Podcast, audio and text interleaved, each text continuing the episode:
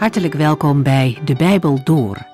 Dit is een programma van Transworld Radio. U kunt ons ook vinden op internet www.transworldradio.nl. De Bijbel Door is een radioserie die in vijf jaar tijd door de hele Bijbel gaat. Van Genesis tot Openbaring, van kaft tot kaft.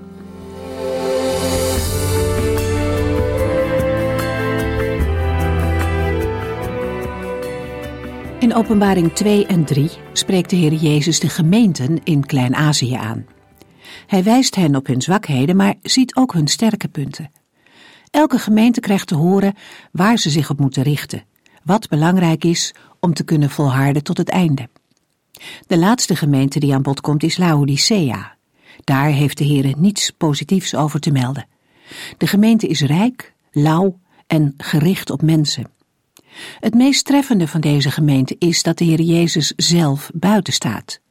De deur is dicht en de Heer klopt aan in de hoop dat iemand zijn stem zal horen en open doen. Wat ontzettend pijnlijk is het wat hier gebeurt. Laodicea is een ontmoedigend verhaal, maar het eindigt niet met Laodicea. In hoofdstuk 4 gaat het verder. Johannes ziet een deur in de hemel, maar deze staat wel open. Het eerste wat Johannes door de open deur ziet, is de Heere die op de troon zit. Om hem gaat het in de hemel. Hij is het middelpunt. De troon spreekt van zijn regering die verder gaat. Al is de deur in Laodicea dicht, God gaat door met zijn werk. Hij blijft dezelfde ook wanneer het in de gemeente niet goed gaat. Dat is ook voor ons een bemoediging als we misschien wel eens ontmoedigd raken door ongeestelijke toestanden in de gemeente. Openbaring 4 en 5 vormen een overgang naar de toekomstvisioenen die Johannes te zien krijgt. In hoofdstuk 4 lezen we over de troon van God in de hemel. Hier lezen we ook over een regenboog die rond de troon te zien is. De regenboog herinnert aan het verbond dat God met de mensen gesloten heeft na de zondvloed. God ziet die regenboog telkens weer. En voortdurend herinnert deze boog hem aan zijn trouw en zijn geduld met deze zondige wereld. Hij grijpt nog niet in. Hij heeft nog geduld met de mensheid, zodat mensen zich kunnen bekeren om vergeving van hun zonde te vragen en te ontvangen. We gaan nu verder in Openbaring hoofdstuk 4 en lezen vanaf vers 7.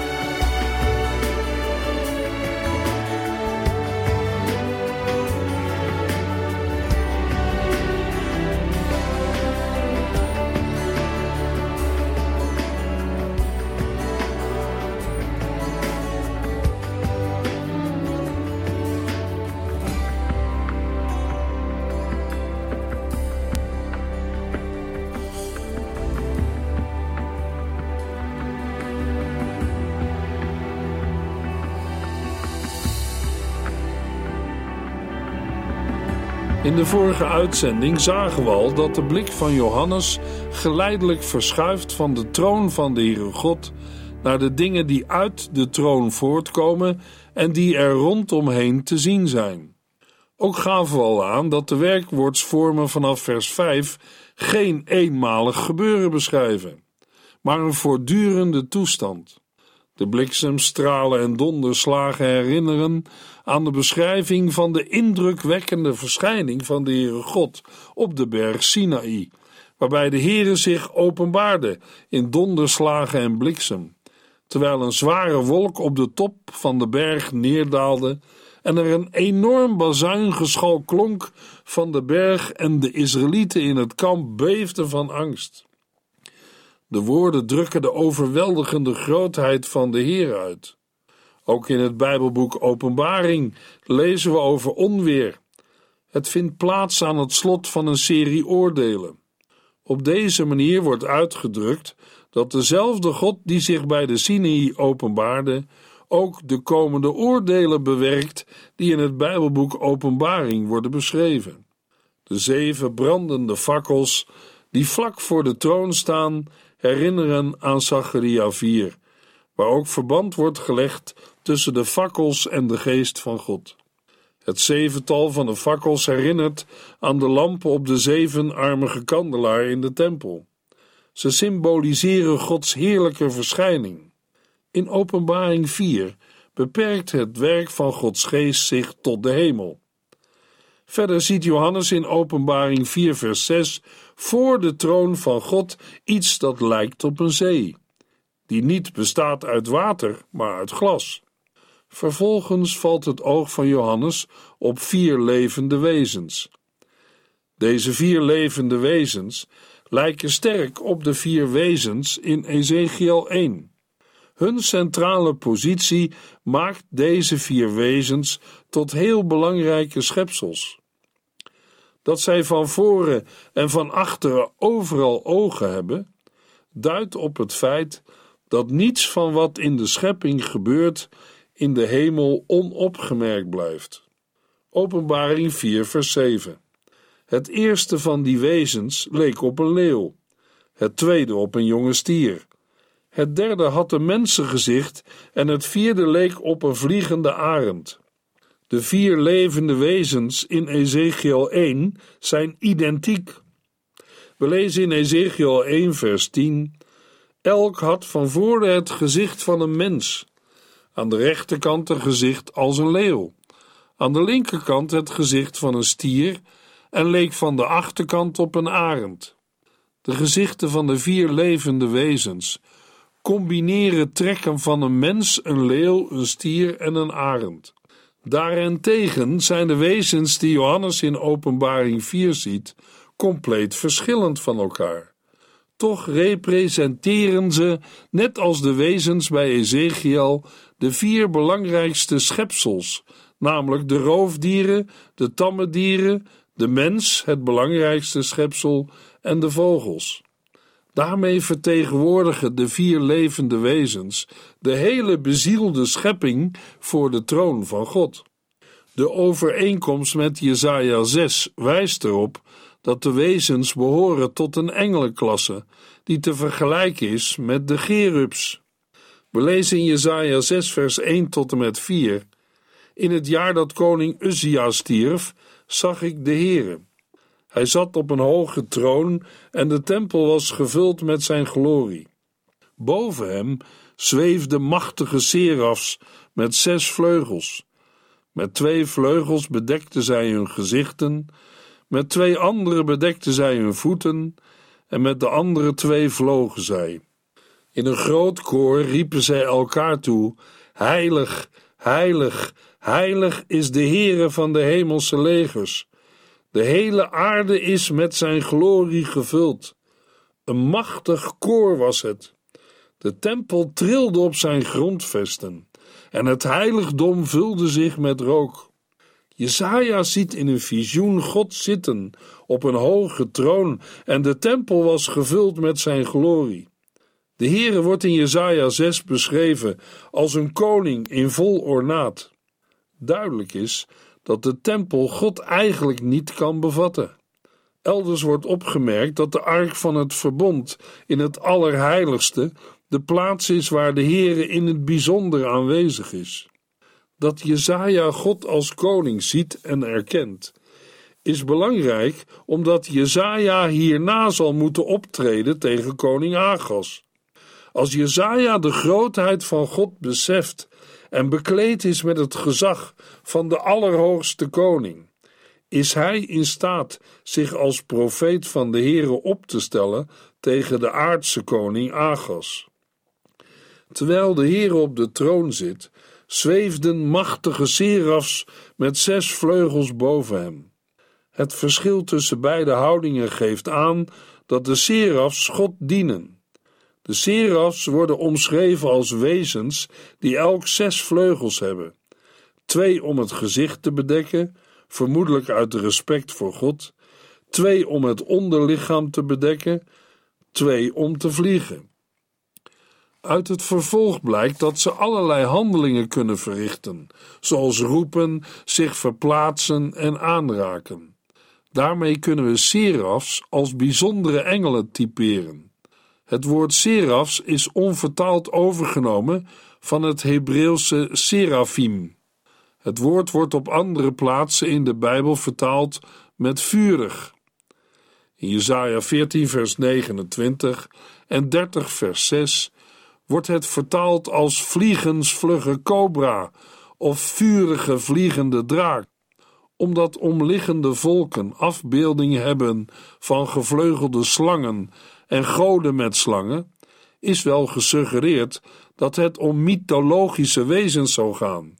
Maar die suggestie moeten we afwijzen, omdat dit niet overeenkomt met de beschrijving in Jesaja 6 van hoofd, vleugels, voeten en handen. Aangezien het Hebreeuwse woord serafim afgeleid is van het werkwoord verbranden of in vlam zetten, hoeft het niet om een slangenwezen te gaan, maar kan het vertaald worden als vurig of vlammend wezen, een gedaante van vuur. We kunnen serafs ook in verband brengen met de gerubs en het visioen in Ezekiel 1. De heiligheid van de Heere wordt vaak geassocieerd met vuur. Johannes schrijft in Openbaring 4, vers 7: Het eerste van die wezens leek op een leeuw, het tweede op een jonge stier, het derde had een mensengezicht en het vierde leek op een vliegende arend. In de vroeg-christelijke kerk zijn de vier dieren gezien als symbool van de vier evangelisten. Johannes werd afgebeeld als een leeuw, Lucas als een jonge stier, Matthäus als een mens en Marcus als een arend. Maar dat is niet meer dan inlegkunde. Ook een verband met tekens van de dierenriem is niet te bewijzen, omdat daaronder geen arend voorkomt. De volgorde waarin Johannes de vier wezens noemt, is nog door geen enkele Bijbeluitlegger zinvol verklaard. In datgene wat Johannes van de hemel ziet, hebben de Heere God zelf en de lofprijzing aan Hem letterlijk en figuurlijk de centrale plaats. De Heere wordt in dit visioen getekend als centrum om wie alles draait. Openbaring 4 vers 8 Elk van de vier wezens had zes vleugels. Ze hadden rondom en van binnen overal ogen. Zonder ophouden zeiden zij: Heilig, heilig, heilig is de Heere, de Almachtige God, die was, die is en die komt. Zowel doordat ze zes vleugels hebben, als door het zingen van het Heilig, heilig, heilig is de Heere, doen de vier levende wezens denken aan de serafs of gerubs uit Jesaja 6.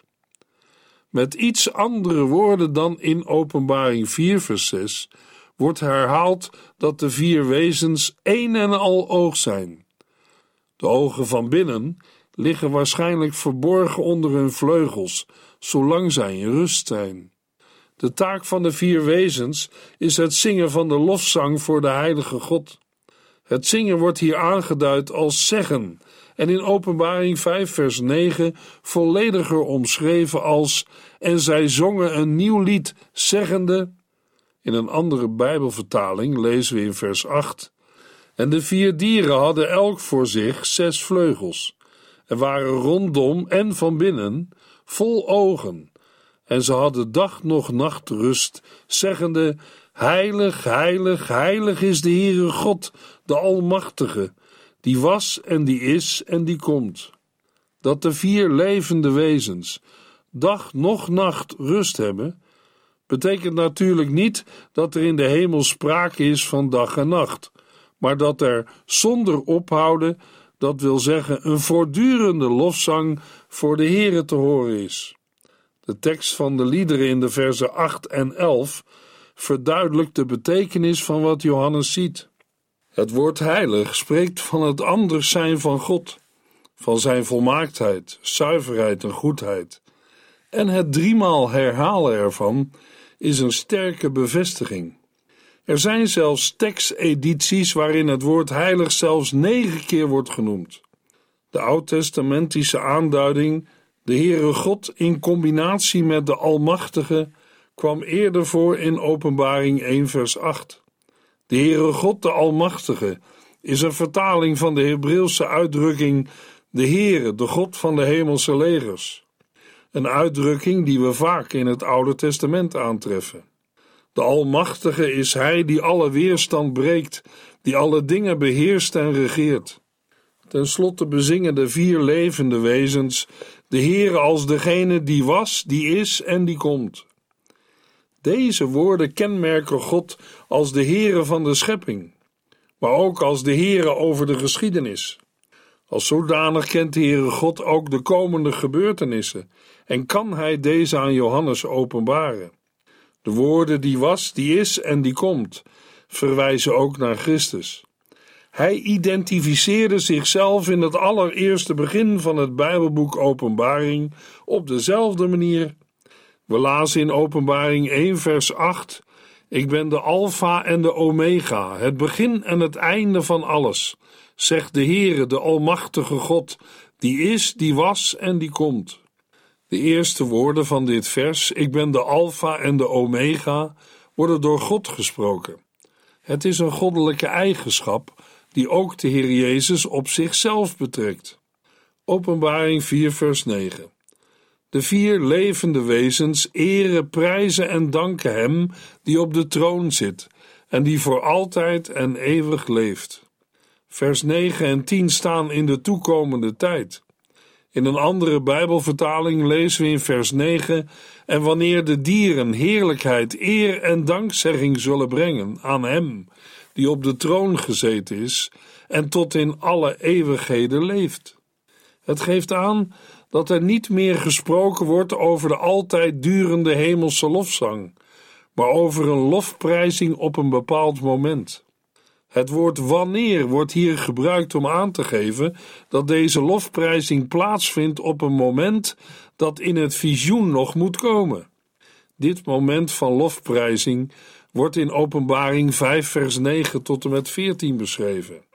De vier levende wezens, de vertegenwoordigers van de bezielde schepping, zullen heerlijkheid, eer en dankzegging brengen aan Hem die op de troon zit en het Lam. Het wil zeggen dat zij de Vader en de Zoon zullen eren, prijzen en danken. God eren betekent dat zij hun bewondering uitdrukken voor Gods wezen en werken. De Heere God, degene die op deze manier wordt verheerlijkt en geëerd, wordt niet zelf genoemd, maar omschreven als degene die op de troon zit.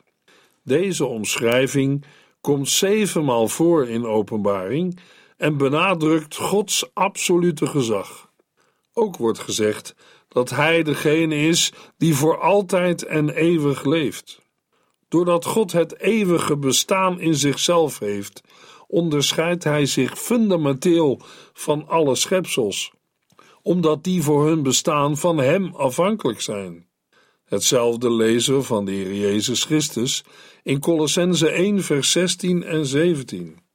In Christus is alles in de hemelen en op aarde geschapen al het zichtbare en onzichtbare, koningen en wereldheersers, regeringen en andere autoriteiten, alles is in Christus gemaakt tot zijn eer.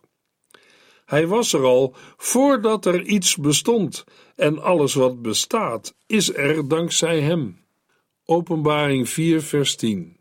Telkens wanneer zij dat doen, vallen de 24 ouderlingen voor hem neer om hem te aanbidden en Hem als de Heer van hun leven te erkennen.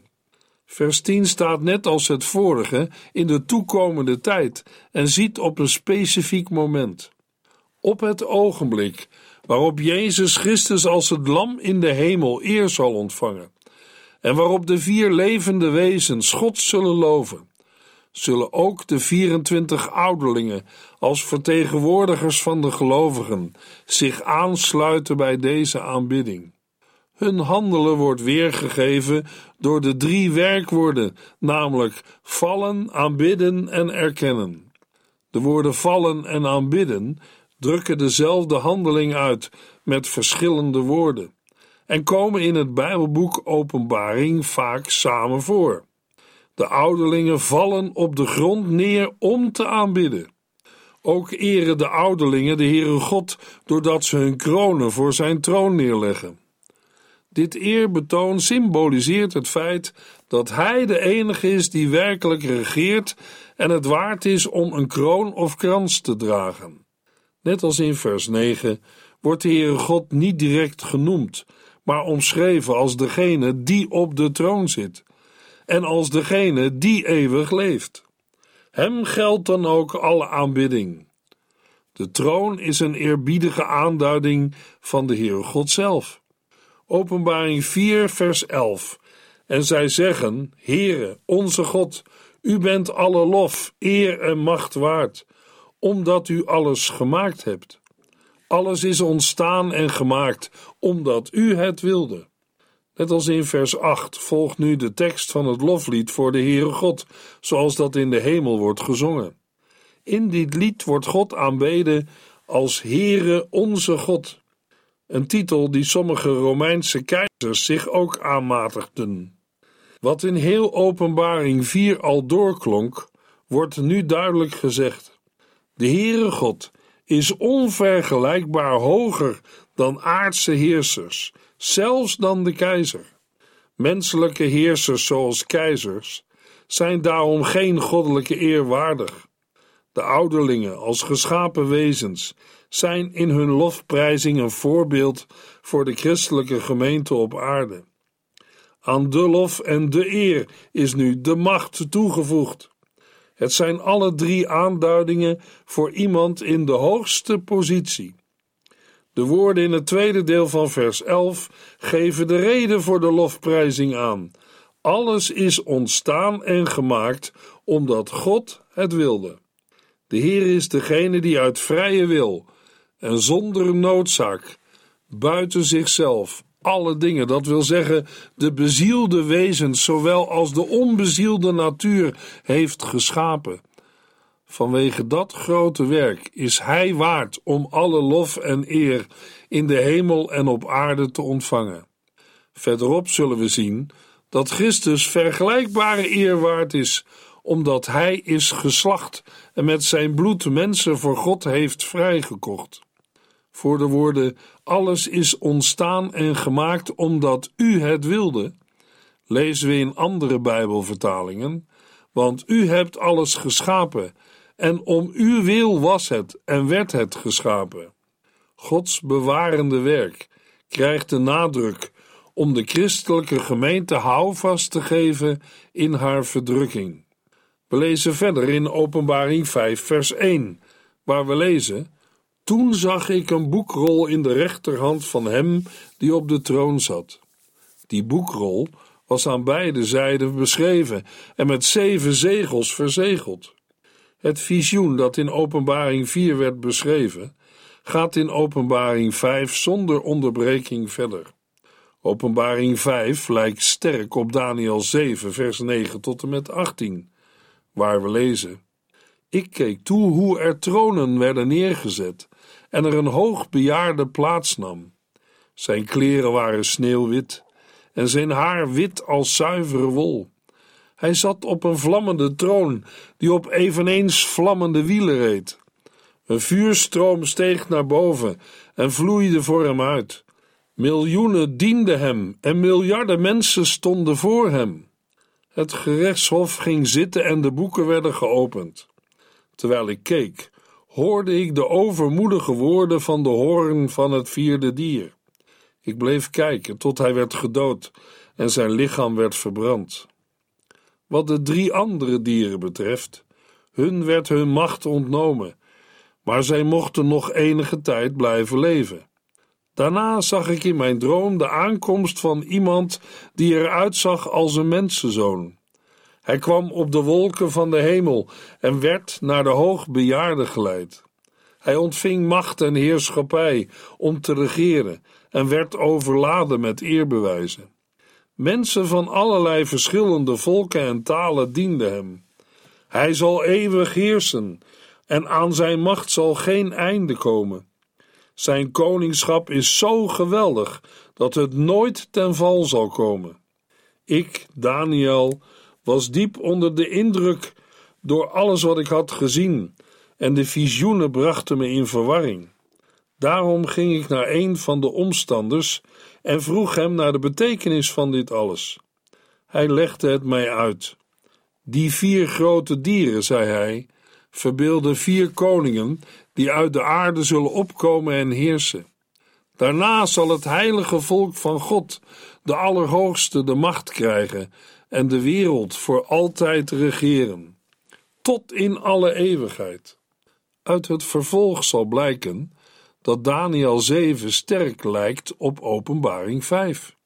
Net als in Openbaring 4, vers 9 en 10 wordt de naam van de Heere God in Openbaring 5, vers 1 niet genoemd. Maar de Heere wordt omschreven als Hem die op de troon zat. Een nieuw element ten opzichte van Openbaring 4 is dat de Heere een boekrol in zijn rechterhand heeft. In Ezekiel 2, vers 9 en 10 lazen we ook over een boekrol, namelijk: Toen keek ik op en zag een hand die mij een boekrol aanreikte. Een boekrol die aan beide kanten was beschreven. Hij ontrolde hem en ik zag dat de rol vol stond met klaagzangen en rouwklachten. Ezekiel krijgt de opdracht de boekrol op te eten.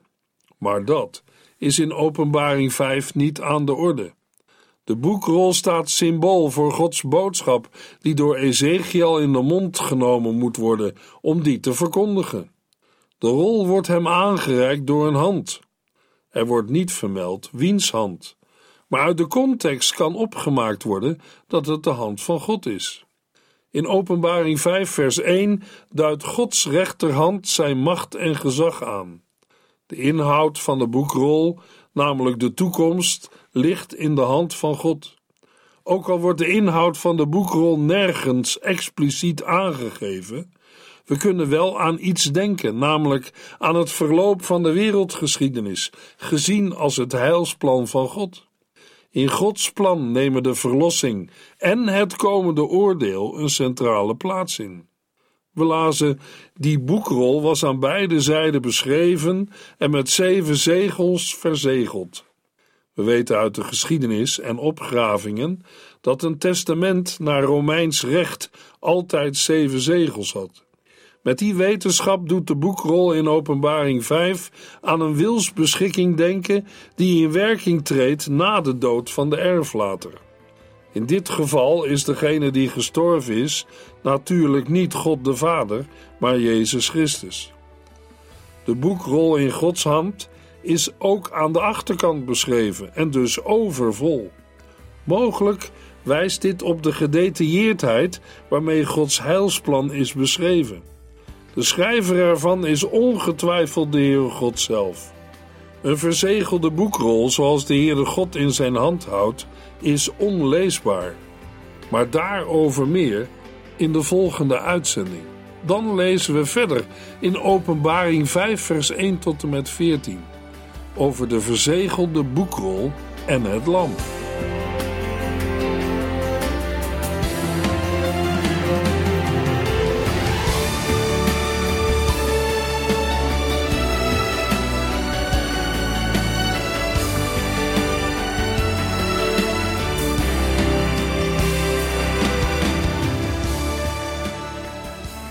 Sinds kort kunt u een USB-stick bestellen met alle uitzendingen en de teksten van de Bijbel door.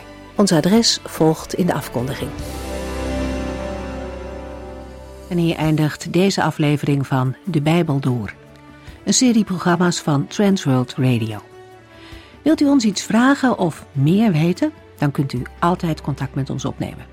Bellen kan overdag met 0342 478432. Per post Transworld Radio, postbus 371, postcode 3770, Anton Johannes in Barneveld. En e-mailen kan ook. De Bijbel door at transworldradio.nl En natuurlijk ook via onze website transworldradio.nl Dit programma werd gepresenteerd door Cor Weda en Ike André. En namens iedereen die er nog meer aan meegewerkt heeft, graag tot de volgende keer.